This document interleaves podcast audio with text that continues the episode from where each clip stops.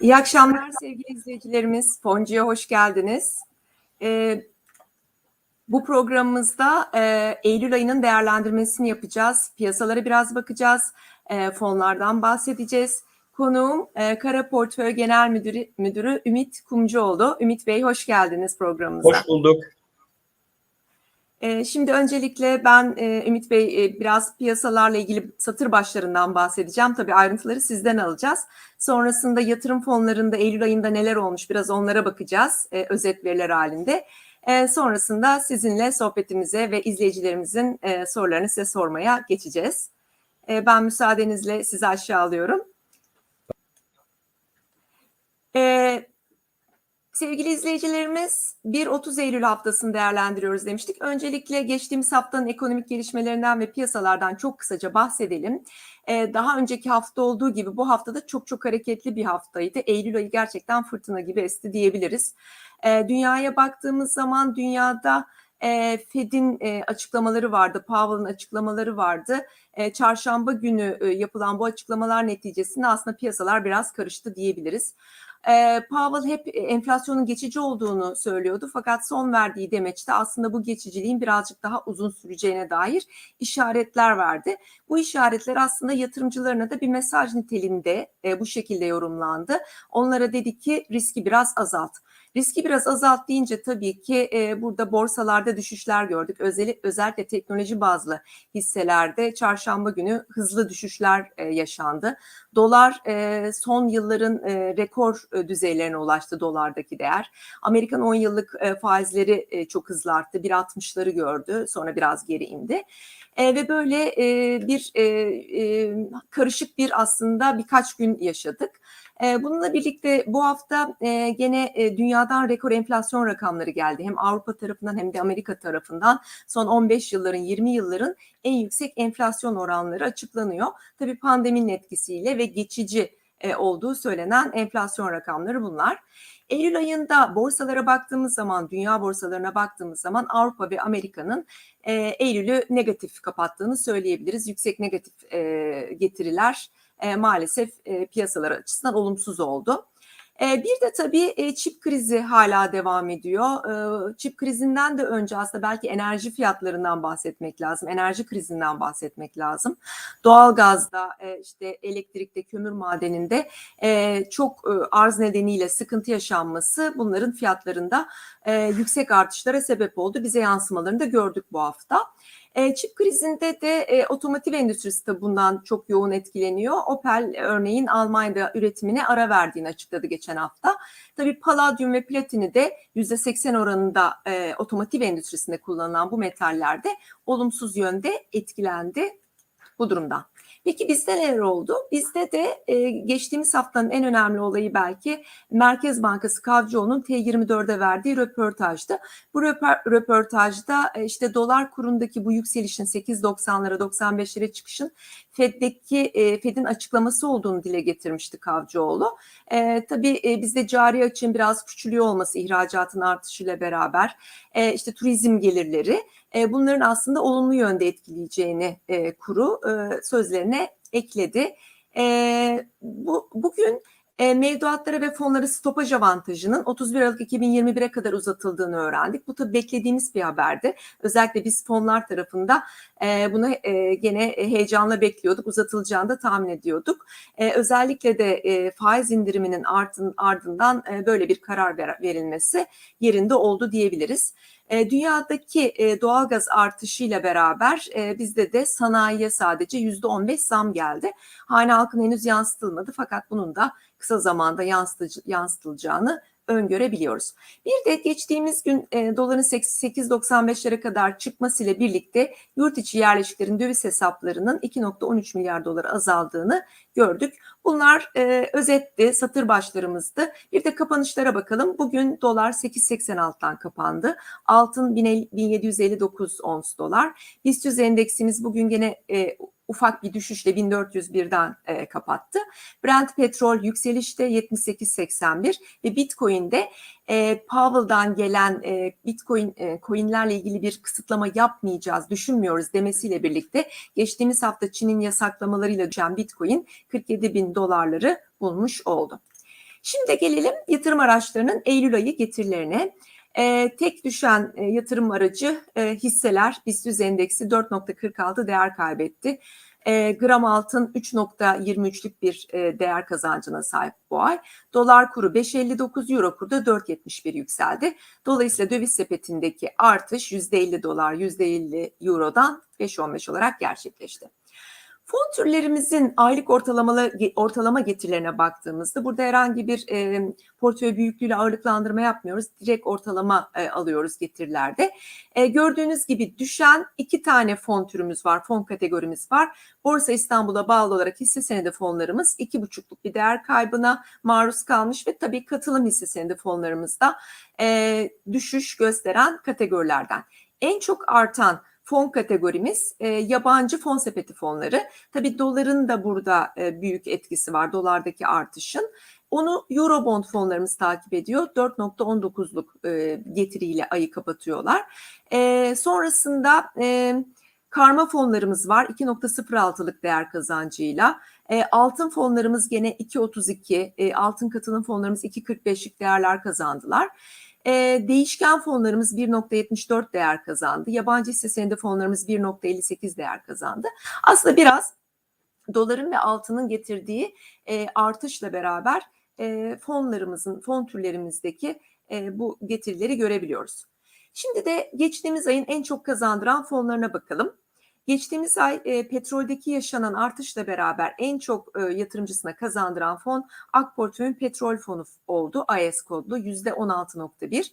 E, ikinci sırada TGR kodlu Akportföy'ün turizm ve seyahat sektörü değişken fonu var. Onun getirisi de aylık 12.4 olarak gerçekleşmiş. Üçüncü sırada emtialardaki yükselişle beraber iş portföyün emtia yabancı BYF fon sepeti fonu 11.6'lık getiriyle TGE. Dördüncü sırada AK, Portföy'ün AGI değişken fonu var. AGC 6.7 getirisi ve Q Invest Portföy kira sertifikaları katılım fonunda %6.5 getiri elde etmiş aylık olarak. Yatırımcı sayısı en çok artanlara baktığımızda yeni açılmış bir fonumuz var. Repay Portföy'ün değişken, birinci değişken fonu yeni 299 yatırımcı almış. İş Portföy'ün yarı iletken teknolojileri değişken fonu IJC 278 yeni e, yatırımcı almış ve Garanti Portföy'ün yabancı teknoloji BYF Fon Sepeti Fonu GUH 248 yeni yatırımcı kazanmış.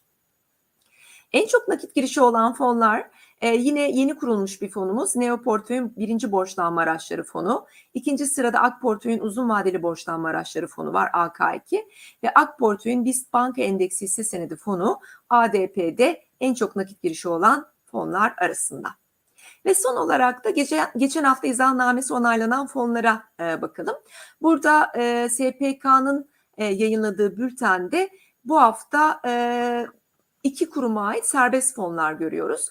E, garanti portföyün 3 tane serbest fonu gelecek. Hedef portföyde hisse senedi serbest fonlar, e, fonlar Ada ve Çınar isimli iki tane fonun izahname onayını SPK'dan almış. Evet ben şimdi e, Ümit Bey'i buraya davet ediyorum. Biraz da görüntülerimizi büyüttüm. Ee, Ümit Bey e, ben tekrar hoş geldiniz diyorum. Çok teşekkürler, hoş bulduk. E, şimdi biraz piyasalardan bahsedelim. İzleyicilerimiz de e, piyasalarla ilgili sorular soruyorlar. Onların sorularına da yer vereceğim. E, siz özellikle e, sizi biz daha önce fon sohbetleri programımızda da ağırlamıştık. E, KUP fonunuzun e, yönetimiyle ilgili sorular da sormuştuk. Orada yabancı hisse senedi ve Eurobond ağırlıklı aslında e, yatırım yaptığınızı da biliyoruz. E, belki hani e, biraz da o, o taraflardan da sorular sorabiliriz. Yabancı hisse senetlerinden, e, Eurobondlardan e, izleyicilerimiz merak ediyorlar. Şimdi ben e, çok e, böyle hareketli bir ay geçirdik. Eylül ayı e, buradaki gelişmeler, işte dolardaki bu artış, e, bunları nasıl yorumlarsınız ve önümüzdeki dönem için e, şöyle kısa bir dönem diyelim yani Ekim, Kasım, Aralık, Ocağa kadar e, piyasalarla ilgili beklentileriniz nelerdir acaba? Evet, isterseniz e, küresel piyasaları ve Türkiye'yi ayrı ayrı ele alalım. Küresel piyasalarda oldukça dalgalı bir aydı ve hisse senetlerinde özellikle büyük bir e, düzeltme yaşadık. Özellikle ayın son e, 10 gününde. Burada tabii uzun zamandır hisse senedi piyasalarında süre gelen bir tartışma var. Bir yandan hisse senetleri tarihsel olarak yani tarihsel hisse senedi değerlemeleriyle karşılaştırıldığında oldukça yüksek seviyelerdeler. Bu e, fiyatlar üzerinde bir aşağı yönde baskı oluşturuyor. Öte yandan e, sabit getirili enstrümanlara ve nakde göre de bu düşük reel faiz ortamından dolayı çok avantajlı görünüyorlar. Bu da hisse senetleri üzerinde yukarı yönlü bir etkisi var. Bu iki etki birbirleriyle çatışıyor sürekli. Genellikle 2021 yılı içerisinde e, yukarı yönlü etki ağır bastı. Yani e, sabit getirili enstrümanlar ve nakde göre hisse senetleri iyi göründüğü için e, ağır ağır da olsa e, sürekli bir şekilde yukarı gitti e, global hisse senedi piyasaları. Tabi arada bazı düzeltmeler oluyor. Bu e, ayda önemli bir e, düzeltme yaşadık. Hani bu genellikle e, hisse senetlerinin e, yüksek değerlemelerinden e, doğan endişelerin ağır basmasından e, dolayı oluyor. Tabi bu ay e, endişeleri arttırıcı pek çok e, olay oldu. Birincisi enflasyonun özellikle Amerika Birleşik Devletleri'nde o kadar da geçici olmadığı ve e, oldukça bir süre yüksek seyredeceğinin anlaşılması var. E, 10 yıllık hazine bonolarının yüzde e, bir buçuk civarında, e, kısa vadeli faizlerin sıfır civarında olduğu bir ortamda e, enflasyon yüzde beşe ulaşmış durumda. Tabii burada bir takım mevsimsellikler, kısa dönemli etkiler var ama uzun vadeli trendin bile e, oldukça yüksek yerlerde olduğunu görüyoruz. Yani belki 20 yıldır, e, 25 yıldır yaşamadığımız şekilde bir enflasyon e, dalgası yaşıyoruz ve bunun çeşitli ülkelerde artık e, ücret pazarlıklarına da etkili e, olduğunu görüyoruz. Hani bunun için artık bu enflasyonun belki %5 seviyesinde kalmasa 3-4'lere inse de o seviyelerde kalıcı olabileceği e, konuşulmaya başladı ve bunun e, gerek bono piyasası üzerinde gerek hisse senedi piyasaları üzerinde etkilerini gördük. Bir yandan bu enflasyon trendinin özellikle etkili olduğu bir e, alan enerji fiyatları. E, doğal gazda dünyanın pek çok bölgesinde ciddi bir artış gördük. Hani burada Amerika'da da Avrupa'da da Asya'da da biraz farklı dinamiklerle de olsa aynı yönde ciddi bir e, hareket oldu ve doğal gazdaki hareket e, petrol piyasalarına da yayıldı. Genelde enerji fiyatları yukarı gidiyor. Bunun da çeşitli e, sebepleri var. Hani birincisi e, biraz e, dünyada e, Covid sonrası normale e, dönmeyle birlikte e, tüketim arttı. Bir yandan da e, tabii uzun zamandır enerji sektörüne yatırım yapılmıyor. Onun için artık e, arz talep e, dengesini etkilemeye başladı bu uzun süre e, yatırım yapılmamış e, olma hali. Bu nedenle enerji fiyatlarında yukarı doğru bir e, trend başladı. Bu da enflasyonu biraz daha e, körükleyecektir. E, tabii e, Fed tarafında oldukça merakla beklenen bir toplantı vardı. Belki ondan da kısaca e, bahsetmekte e, fayda var. Fed'in artık bu Covid döneminde başlayan istisnai genişleyici para politikasının ne zaman e, normale döneceği e, tartışılıyordu. Yani o konuda belki bunun e, enflasyondan dolayı biraz daha erkene gelebileceği konuşulmaya başladı. Yani bir yandan Fed'in hazine bonosu alımları yavaşlıyor ve daha yakın zamanda bitecek. Bir yandan da faiz artışlarının da önceden tahmin edilenden biraz daha erkene çekilebileceği e, konuşuluyor. Son olarak da yine Amerika Birleşik Devletleri'nde bütçe e, tarafındaki gelişmeler var. Büyük bir e, altyapı ve destek paketi yine meclisten geçirmeye çalışıyor e, Biden yönetimi. Fakat burada hem e, Cumhuriyetçi Parti'nin yani muhalefet partisinin ciddi engellemeleri var. Bir yandan da Demokrat Parti'nin merkez ve sol kanatları arasında ciddi anlaşmazlıklar olduğu görünüyor. Hani bundan dolayı bu pakette geçemedi. Bunun da bir miktar e, negatif etkisi oldu. Yani dünya böyle dediğimiz gibi hisse senetlerinde e, düzeltme ve enflasyon endişeleri olarak özetleyebiliriz ana temaları. Türkiye'de ise biz dünyanın belki de tamamından çok başka bir yerdeyiz. Hani Türkiye pek e, ortodoks olarak nitelenemeyecek hatta istisnai derecede maceracı diyebileceğimiz bir e, para politikası uyguluyor bir süredir. Bunun bir örneğini de bu ay e, gördük. Yani enflasyonda ciddi bir momentum olduğu bir dönemde hem Türkiye'de hem de yurt dışında Merkez Bankamız bir faiz indirimi yaptı. Tabii bunun doğal olarak e, kur üzerinde hızlı bir e, etkisi oldu. Hatta e, belki de etki piyasanın bekleyeceğinden daha az oldu diyebiliriz. Yani siz e, bir ay önce sorsaydınız Merkez Bankası faiz indirse kura ne olur diye hani o be, e, alacağımız cevaba göre belki biraz daha mutedil oldu ama yine de hani faiz indirimi kuru yukarı itti ve 9 seviyesine geldik. Yani burada hem enflasyonda hem kurda bir momentum e, var gibi gözüküyor ve zaten e, gerek enerji piyasalarında gerek e, genelde Amerika piyasalarından gelen bu enflasyon momentumu bizdeki iş dinamiklerle de birleşince e, bizde e, artarak bir enflasyon momentumuna dönüşüyor. Evet, peki e, bu yani enerji fiyatlarının evet bize enflasyon olarak yansıması. Peki önümüzdeki dönemde e, yine bir faiz indirimi olabilir mi bizim tarafta? Yani e, biz böyle enerjiyle ilgili bu artışları beklerken gıda fiyatları da ortada zaten Ümit Bey. Yani orada da bir sıkıntı var aslında. E, ve işte e, üfeye baktığımız zaman 45,5'luk bir üfe görüyoruz. Bakalım e, pazartesi günü ne açıklanacak? Yani aradaki makas da çok büyük. Yani bu durumda yine bir faiz indirimi olur mu? E, olursa hani e, diğer piyasalarımız işte hisse senetleri bundan nasıl etkilenir? Burayı biraz yorumlayabilir misiniz? Şimdi faiz indirimi e, olmaması gerekir diye düşünüyorum. Ama e, bu tabii klasik Merkez Bankası ilkeleri kapsamında yapılan bir yorum. Zaten hani Türkiye'deki önde gelen iktisatçıların çoğu da böyle düşünüyor ama şu anda Merkez Bankası'nın olaya yaklaşımı e, biraz farklı. E, bunun tabii e, bir siyasi sebebi de var. Hani biliyorsunuz Türkiye'de erken seçim e, söylentileri e, gitgide artıyor. Hani eğer e, bir e, erken seçim yapılacaksa hükümetin buna bir makro istikrar temasıyla giremeyeceği açık. Yani Türkiye'nin e, 7-8 sene üst üste e, kişi başına milli gelirinin dolar bazında düştüğü bir ortamda bir e, uzun vadeli büyüme veya makroekonomik istikrar temasıyla e, girilemeyecek. Hani bu durumda seçim döneminde bir piyasaları rahatlatmak, hani gerek kredi koşulları gerek bütçe üzerinden e, hani iki koldan bir e, rahatlatma ve geçici olarak büyüme hızını yukarı itme çabası olabilir. Tabii bu da yüksek kur düşük faizle e, uyumludur. Ama tabii e, şu anda e, Türkiye'nin böyle bir yola girmesi oldukça riskli. Çünkü hem rezervler düşük hem de enflasyonda ve dövizde ciddi bir e, yukarı momentum var. Böyle bir ortamda faizi indirmek kırılganlığı da e, arttırabilir. Hani şimdi zaten e, aslında 2018'den farklı olarak herkes e, çok e, risklerini hece ettiği için gerekli önlemleri aldığı için aslında faizlerin e, düşmesi e, çok da etkilemiyor piyasayı ama maalesef artık Türk lirasını bir yatırım enstrümanı olmaktan çıkarttık. Hani bu kadar düşük reel faiz e, verilen bir e, ortamda tabii hiçbir yatırımcı e, TL sabit getirili e, ürünleri tercih etmemeye başladı. E, onun için hani doğal olarak her piyasadaki rahatlama bir dolara kaçış getiriyor. E, onun için hani Türkiye'deki e, bono piyasaları, tahvil piyasaları e, gerek işte overnight mevduat olsun TL sabit getirili ürünler hakkında pozitif olmak zor.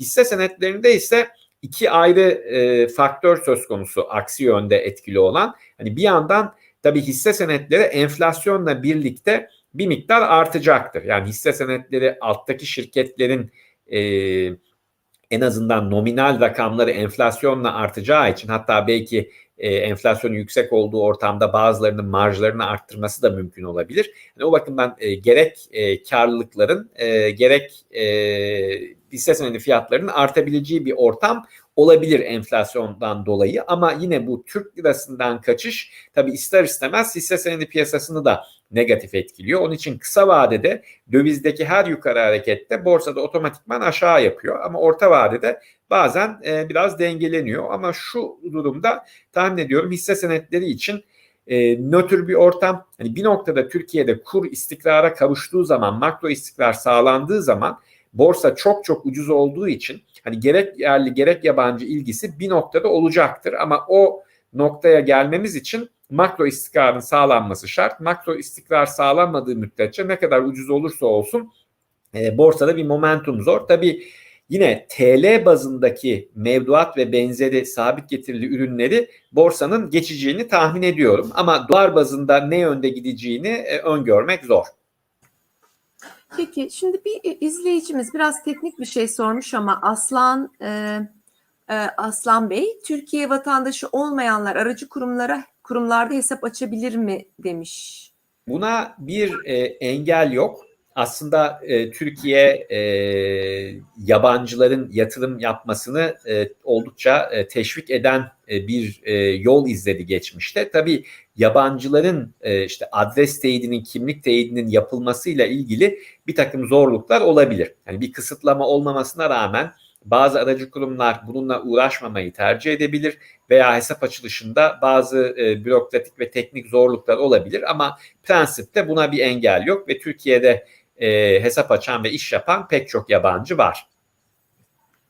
E, peki e, Mehmet Zengin Yeşil Enerji Fonu hakkında bilgi alabilir miyim demiş ama ben şimdi e, sizin böyle bir fonunuz olup Bizim yok da belki genel olarak hani bu tabii çok evet, konuşulan evet. bir tema e, dünya piyasalarında. Evet. Şimdi burada birkaç e, buna yaklaşabiliriz. Birincisi e, iklim değişikliğinden olumlu ve olumsuz etkilenen şirketler var. Onun için her hisse senedi veya bono yatırımında artık iklim değişikliğini göz önüne almak lazım. Bizim hisseleri değerlerken yaptığımız varsayımlar her neyse her bir hisse için bunlara iklim değişikliğinden ne kadar etkileneceğini de eklemek lazım. Çünkü artık Türkiye'de bu yazki orman yangınları ve sellerde gördüğümüz gibi hani daha önce işte Avrupa'da, Amerika'da, Avustralya'da, Endonezya'da filan yaşadığımız büyük doğa olayları Türkiye'de de yaşanmaya başlandı. Artık bütün dünyada iklim değişikliği önemli bir tema ve sadece bu konuyla ilgili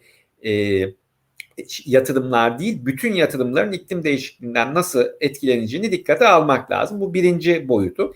İkinci boyutu e, bu karbon alım satımı. Şimdi bu henüz daha dünyada çok fazla yaygınlaşmadı ama e, Çin'in de artık iklim değişikliği hakkında daha e, aktif bir rol oynaması ve bunu Amerika ile olan jeopolitik rekabetinde bir avantaja dönüştürmeye çalışması sonrasında hani zaten Avrupa'nın bu konudaki hassasiyeti malum Amerika da bu yönde gidiyor. Amerika, Avrupa ve Çin aynı yönde gittikleri için artık bu karbon salınımının azaltılması tarafında daha e, hızlı ilerleneceğini düşünebiliriz. Hani nasıl kripto paralar bir noktada önemli bir yatırım aracı haline geldiyse hani benim tahminim e, bir 5-10 yıl vadede karbon da e, alınıp satılan ve yatırım yapılan bir ürün haline e, gelecek. Şu anda tabii altyapı henüz e, çok daha zayıf. Hani şu anda biraz e, yani sembolik ve tribünlere oynayan bir e, durum var. Yani sadece Avrupa Birliği içinde bunun bir e, çalışan borsası var. O da çok sembolik ama tahmin ediyorum hani 10 yıllık vadede e, burası da çok önemli bir e, piyasa segmenti haline e, gelecek. Son olarak da e, yani iklim değişikliğinde defansif değil ofansif bir e, yatırım stratejisi de güdülebilir. Yani bu gerek e, karbon salınımının azaltılması, gerek işte bu iklim değişikliğine uygun tarım yapılması veya e, iklim değişikliğinin başka etkilerinin azaltılması gibi konularda çalışan şirketler bir tema olabilir. Hani nasıl dijitalleşme e, önemli bir tema olduysa e, geçtiğimiz 20 yılda iklim değişikliğiyle ilgili özellikle bu konuda bir şeyler yapan şirketleri de e, düşünebiliriz. Hani bu da bir araştırma teması olarak yatırımcıların e, gündemine girmeli diye düşünüyorum. Peki çok teşekkür ederiz. Bir de ben e, şöyle bir soru var. E, yabancı hisse senedi e, hisse senetleri çabuk çok değer kazandı. Gerçi geçtiğimiz hafta düşüşler gördük ama e, acaba diyorlar e, izleyicilerimiz e, yabancı hisse senetlerinden çıkmanın zamanı geldi mi? Yani orada bir balon patlayacak mı?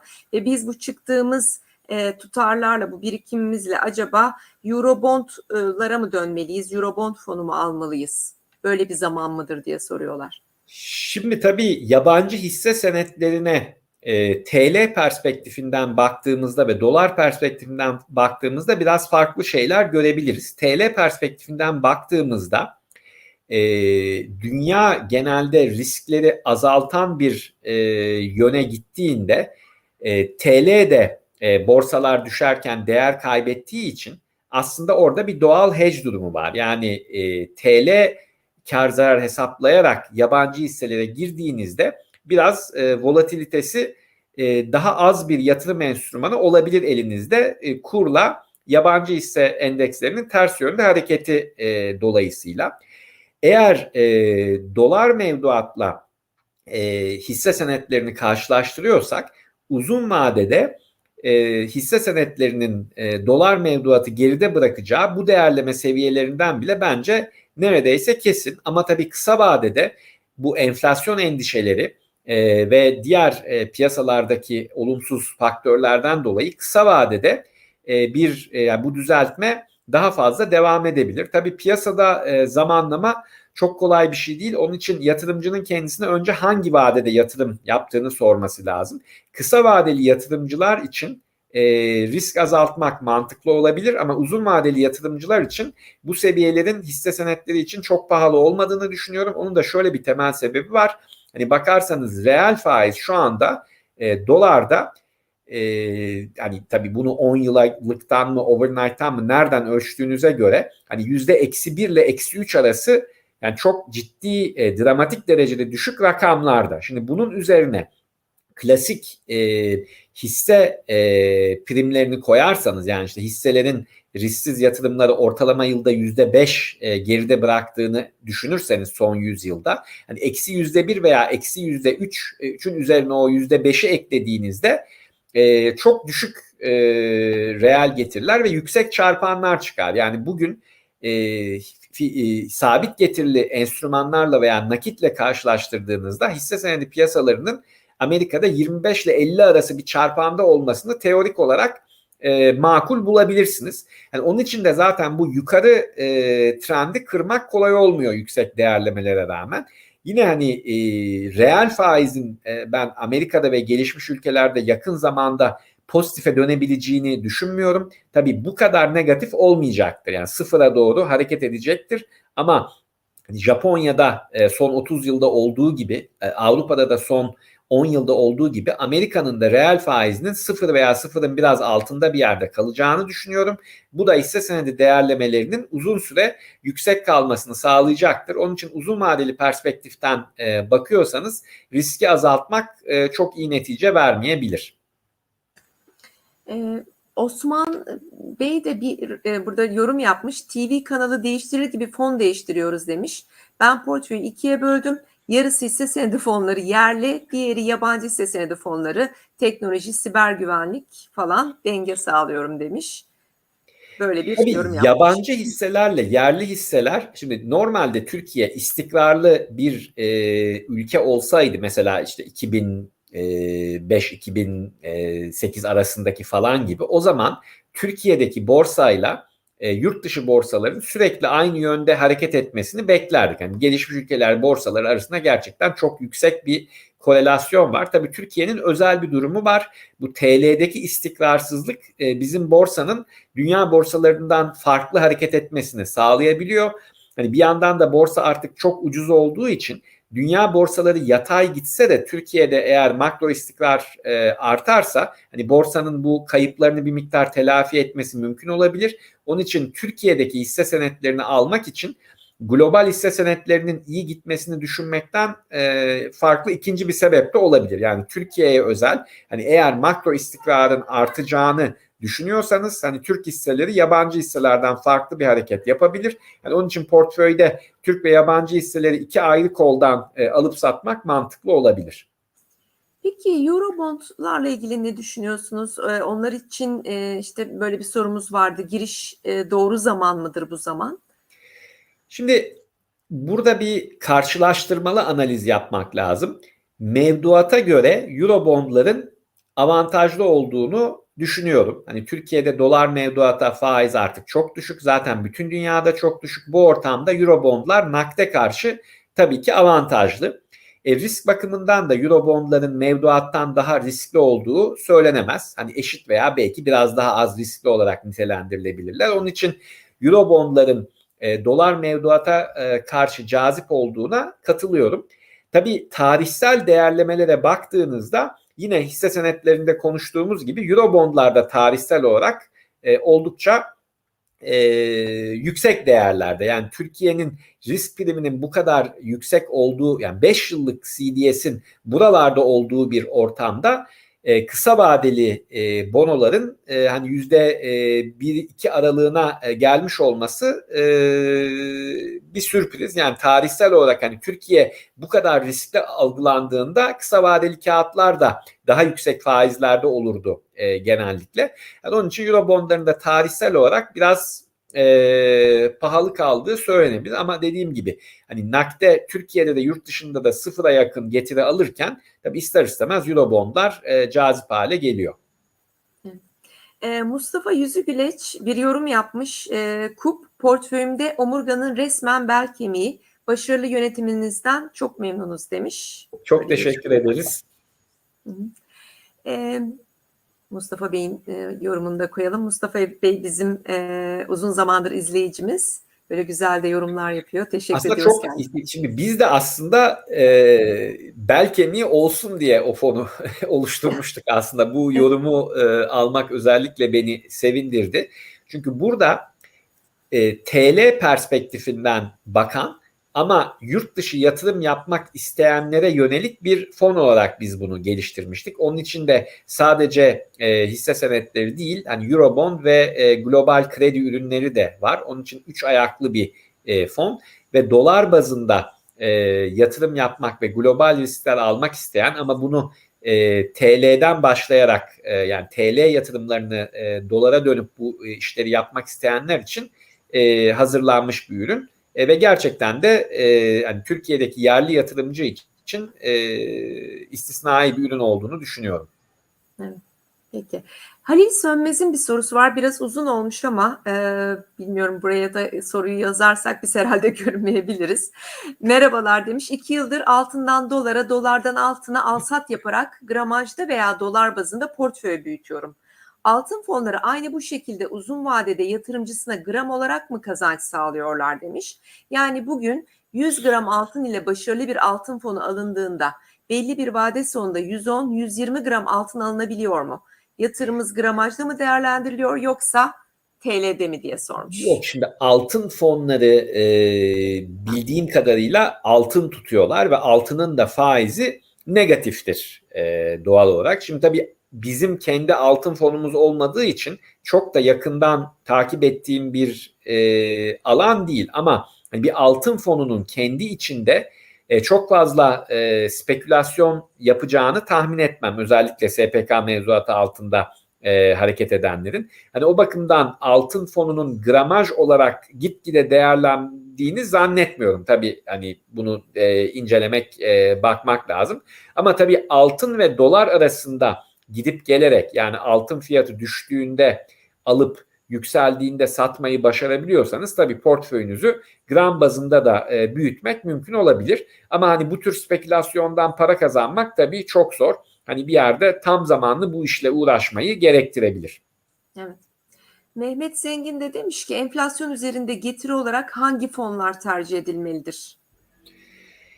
E, son 8 yıldır üst üste e, devalüasyon enflasyondan fazla oldu Türkiye'de. Onun için dolar bazında tüm ürünler enflasyonun üzerinde getiri verdi. Hani gerek e, Türk Eurobond ürünleri, gerek e, global e, sabit getirili yatırımlar yapan ürünler, gerekse hisse fonları. Tabii hisse getirileri de özellikle Amerika Birleşik Devletleri'nde yüksek olduğu için yani son 10 yılda hani yılda ortalama %10 civarında bir getiri oldu. Hani bunlar özellikle iyi göründü. Yani her türlü dolar e, yatırımı iyiydi ama hisse senetleri en başta e, Eurobondlar e, biraz daha az olmak üzere.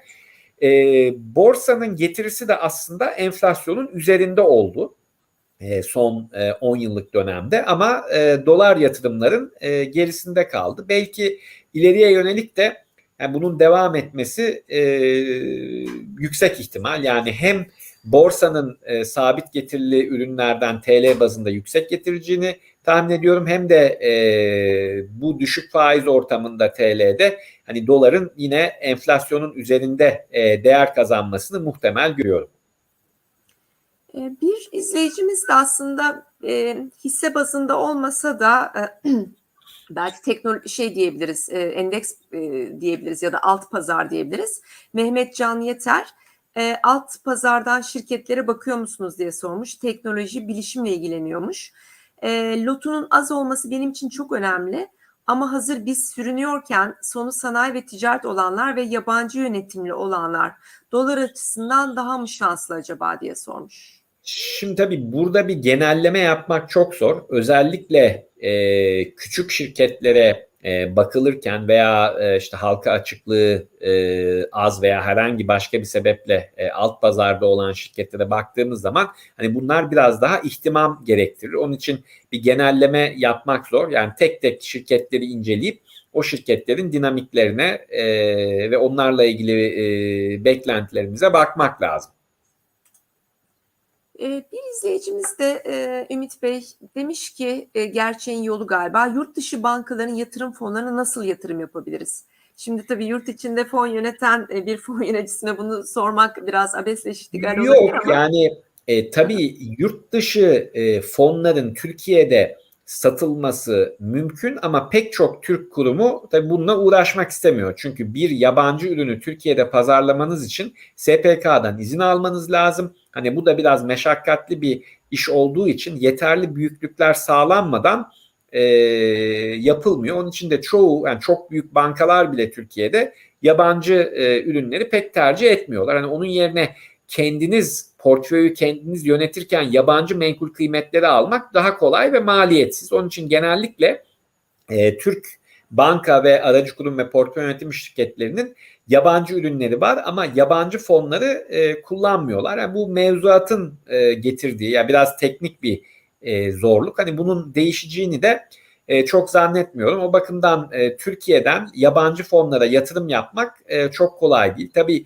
yeterince büyük bir portföyünüz varsa hani e, 5-10 milyon dolarlar tabii bu da maalesef hani küçük portföylerle yapılması mümkün değil. Tabii e, yeterince bir büyüklüğe ulaştığınızda dünyanın her yerinde yabancı olarak hesap açıp her türlü işi yapabilirsiniz. Ama bunu e, küçük rakamlarla yapmak pek mümkün değil. yüksekte herhalde komisyon ücretleri var değil mi? Olur E, tabii fonların e, duruma göre tabii e, pasif fonların çok e, düşük ücretli olanları da var ama gerçekten iyi e, işte e, hedge fon veya aktif yönetilen fon dünyasında e, fonların e, maliyetleri genelde yüksektir doğru. Peki Ümit Bey ben şunu merak ediyorum. Önümüzde artık yeni bir yıl var neredeyse. 2022'ye geldik. Ee, sizin kare portföy olarak e, yeni bir e, fon açma planınız var mı? Bir temalı fon olabilir e, ya da başka türlü bir hani düşünceniz var mı acaba? Merak ettim. Ya şu anda somut bir e, masada e, çalışmamız yok. E, yani mevcut ürünlerimizle e, devam etmeyi düşünüyoruz ama e, değerlendirdiğimiz e, birkaç alan e, var. E, hani belki yeni bir e, ürün daha devreye sokabiliriz ama henüz e, kesin verilmiş bir kararımız yok. Hı hı. Şimdi e, zannediyorum bir de bir e, BEFAS'la ilgili bir yorum gelmiş. E, ben onu da okumak istiyorum. E, bireysel gönüllü emeklilikte nihayet BEFAS üzerinden yararlanabiliyorum. Ne mücadele ettim demiş e, Vakıfbank'la söylemiyorlar. Buralardan öğreniyoruz. E, zaten e, Tefas'ta çok zor e,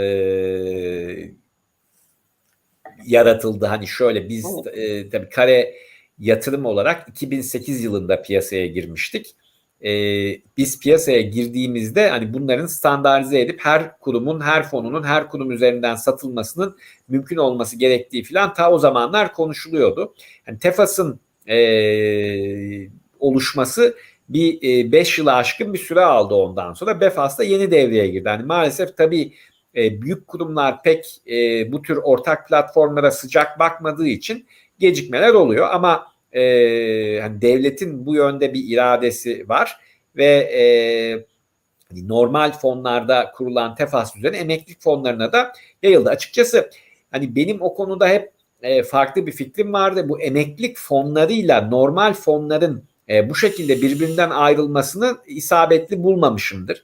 Tabii emeklilik planları e, mutlaka lazım ve bunları emeklilik şirketlerinin yönetmesi de doğru ama hani belki tamamen iki ayrı fon kategorisi yerine emeklilik e, planlarında kullanılabilirlik damgası basılabilir e, bazı fonlara ve emeklilik yatırımlarıyla diğer yatırımlar e, birlikte yönetilebilir. Hani bu fon dünyasında bu ikili e, yapının biraz verimsiz olduğunu düşünüyorum açıkçası ve bir noktada tahmin ediyorum bu iki dünya e, birleşecektir ama hani Tefas'ın kurulması ve Befas'ın kurulmasının ne kadar zaman aldığı göz önüne alınırsa herhalde hani bu ikisinin bir araya gelmesi de e, minimum 5 sene diyebiliriz. Daha çabuk bir e, birleşme sürpriz olur. Hı hı. Ee, peki e, Selçuk Bey sormuş. E, az az evvel siz demiştiniz ya yerli hisse senedi ve yabancı hisse senedi ile ilgili bir e, soru gelmişti. Bu şekilde ağırlıklandırmak doğru olabilir demiştiniz. Selçuk Bey de biraz uzun vadeli soruyor. Diyor ki önümüzdeki 10 yıl için bu ağırlıklar sizce ne olmalıdır? Yani ben uzun vadeli yatırım yapan biriyim diyor. Şimdi tabii e, bu yatırımcının görüşüne göre değişebilecek bir şey. Yani dünyanın ne yöne gideceği ve Türkiye'nin ne yöne gideceği konusundaki kendi görüşüne göre portföyü e, oluşturmak e, lazım. Ama hani benim vurgulamak istediğim hani Türk hisse senetlerinin e, yabancı hisse senetlerinden ayrışabileceği de hani Türkiye'deki mevcut makro istikrarsızlık nedeniyle hani göz önüne alınmalı ve onlar iki ayrı kategori olarak e, değerlendirilmeli. Türkiye'deki hisse senetlerinin e, değerlenmesi Türkiye'deki makro istikrara bağlı. Eğer Türkiye'de makro istikrar sağlandığı noktada hani borsada çok büyük bir hareket e, olması muhtemel. Çünkü gerçekten hisseler tarihsel olarak çok düşük değerlerde. Yani dünyada ise hani daha mutedil bir yukarı hareket e, bekliyorum. O bakımdan Türkiye'nin hani hem daha yüksek getirili ama daha yüksek riskli bir e, piyasa olma özelliğinin devam edeceğini düşünüyorum. Hani alokasyon da buna göre yapılmalı. Bir de Mert Eken fonların alım satım işlemleri çok uzun sürüyor diyor. Bunun için bir çalışma olacak mı? Ee, onu tam anlayamadım. Tabii e, şimdi fonların T artı 1, T artı 2, T artı 3 olması zaten enstrümanlardan doğan bir şey. Yani günlük giriş çıkışlı olsa da e, pek çok e, fonun zaten e, T artı 2'nin altında e, girilip çıkılması mümkün değil. Çünkü hisse senetleri e, bütün dünyada iki gün sonra e, takasa girdiği için hani fondan da hani sürekli büyüyüp küçülen bir fonda daha hızlı bir e, hizmet vermeniz e, çok zor. Onun için o T artı 1, T artı 2, T artı 3 düzeninin değişebileceğini zannetmiyorum. Ama tabii e, TEFAS üzerinden işlem yapılırken bazen e, birkaç gün daha gecikmeler e, olabiliyor. Hani o da tabii hani bütün kurumları bir araya getiren bir platformu e, çalıştırmak gerçekten kolay değil. Hani büyük bir e, emek ve altyapı söz konusu burada. Hani onda belki verimi Tefas'ın zaman içinde biraz daha e, artacaktır ama çok radikal bir e, iyileştirme yapmak e, kolay değil. Yani fonları hisse senetleri gibi anlık alıp satmak kolay değil. Çünkü doğası itibariyle fonlar anlık değil günlük işlem gören ürünler. Yani ve onların anlığa dönüşmesi de e, şu anda pek mümkün değil. Evet. Bir de e, sosyal medyadan bir izleyicimiz sormuştu. Serkan Bey, Serkan Aymaz. E, e, şöyle diyor, e, yabancı hisse senetlerine yatırım yapan aynı zamanda da temettü veren. Yani Türkiye'de böyle bir tane fon var. E, Borsa İstanbul'a yatırım yapıyor yerli hisse senetlerine. Kar payını da e, yatırımcıların hesabına e, nakit olarak yatırıyor. Yani fon içinde değerlendirmiyor. Yabancı hisse senetleri için acaba neden böyle bir fon kurulmuyor diye sormuş. Yani şimdi e, hisse senetlerinde likidite sağlamak e, çok da önemli değil şu bakımdan hani e, fon e, diyelim ki yüzde iki temettü verimiyle e, ilerliyor. E, zaten günlük likidite olduğu için fonda siz kendiniz de her yıl yüzde iki likide edip bu temettüyü e, kendiniz yaratabilirsiniz. Hani o bakımdan e, fonlar e, bunu yapmak yerine gelen parayı yatırıyorlar. Likiditeyi de sizin kendiniz ayarlamanıza imkan veriyorlar. E, yani o temettünün fon tarafından dağıtılması biraz yanıltıcı olur. Çünkü bir farkı olmaz gerçekten. Yani bütün likidite yani sürekli günlük likidite veren bir fonda temettü dağıtması için e, gerçekten teknik bir sebep yok. Çünkü sizin zaten tamamen e, özgürsünüz. Yani istediğiniz kadar nakdi e, çekmek her zaman mümkün. Yani onun için temettüyle uğraşmak e, gereksiz geliyor fon yöneticilerine. Bir de galiba bir aslında vergi avantajı olmuş oluyor fonun içinde değerlendirildiğinde değil mi? Tabii yani e, özellikle hisse senedi fonlarında o da var. Hı hı. Yani e, fon yöneticisi temettüyü alıp e, kendisi portföy eklediğinde aslında o %15'lik stopajı ödemiyor. Ama bize verdiği zaman direkt bizim onu beyan edip değil mi gelir e, vergisi olarak ödememiz ya, lazım. Tabii fonlar temettü dağıtmadığı için hani ona yani bir e, yanlış bilgi vermeyeyim hani onu bir kontrol etmek Hı. lazım. Fonlar temettü dağıtsaydı yine stopajdan vergi olur mu yoksa hani fonun üzerindeki stopaj fonun dağıttığı temettüye de mi e, uygulanıyor? Hani o konuda emin değilim. Hani dedim hiç bu e, ürün olmadığı için piyasada e, yani ezbere bilemiyorum onu. Hı hı. Ama e, evet öyle bir yani eğer e, fonların dağıtacağı temettülere vergi avantajı getirilmediyse söylediğiniz ilave e, vergi yükü de doğabilir. Haklısınız. Evet, doğru. Peki e, Ümit Bey, e, sorularımız da bu kadar. İzleyicilerimizden gelen sorularımız. E, çok teşekkür ediyoruz aktardığınız bilgiler için. Ben teşekkür ederim. E, çok sağ olun, çok e, faydalı bir program oldu. İnşallah daha sonraki programlarımızda görüşmek üzere Tekrar diyorum. görüşmek Çok- üzere. Size ve tüm izleyicilere iyi bir hafta sonu diliyorum. Hı hı. İzleyicilerimiz e, önümüzdeki pazar günü fon sohbetlerinde görüşmek üzere diyorum. Kendinize iyi bakın. Hoşçakalın.